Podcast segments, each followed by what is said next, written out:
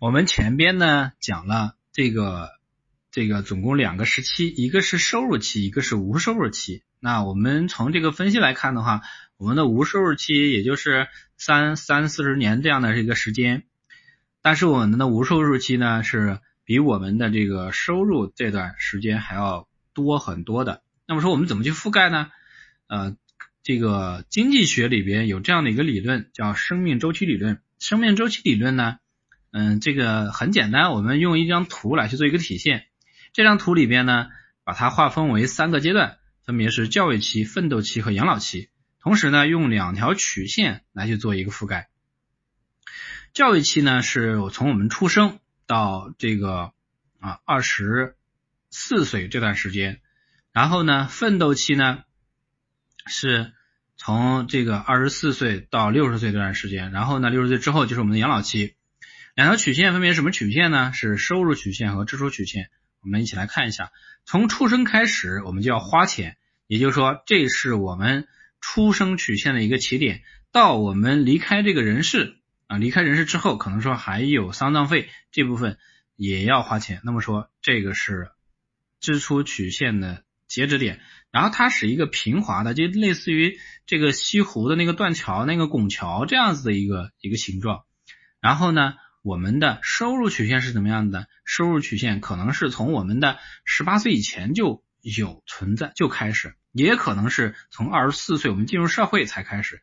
它的这个曲线呢，是一个，呃，这个类似于这个，嗯，这个草帽这样的一个形状。就是从这个时间段开始进入社会，然后我们的财富呢积累是不断的一个快速增长，到四十岁或五十岁这段时间呢，我们的收入啊达到一个顶峰，然后呢五十岁之后或者四十岁五五十岁之后，然后开始走一个下坡，因为我们的时间呢、我们的精力啊，包括我们的价值啊这一方面其实是打折扣的，而开始往下走。然后呢，有的人会到六十岁之后，呃，这个收入。就中断了。有的人呢会在六十岁之前收入中断，所以呢，我们通过画这个草帽图呢，我们看的可以看得出来，当收入大于支出这段时间呢，我们是盈余的。如果说我们的这个收入，我们的收入小于我们的支出的情况下，是出现了赤字的。所以这个是这段是这盈余出现在什么时候呢？出现在我们的奋斗期。然后赤字出现在什么时间呢？出现在养老期。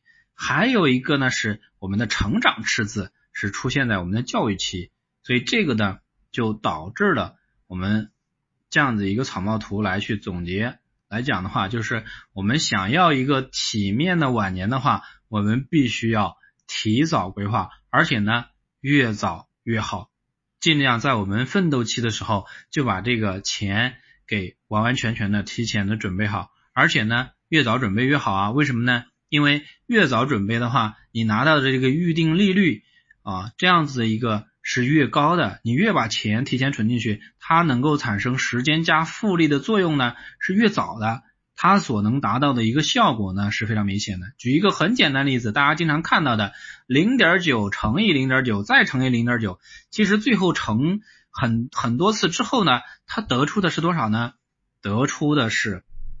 得出的是可能是很小的一个数字，但是呢，如果说是一点零一这么去乘下去的话，我们可以得到一个非常大的一个数值。为什么？就是因为这样子的一个时间加复利的一个变化，我们得出来的一个非常明显的一个效果。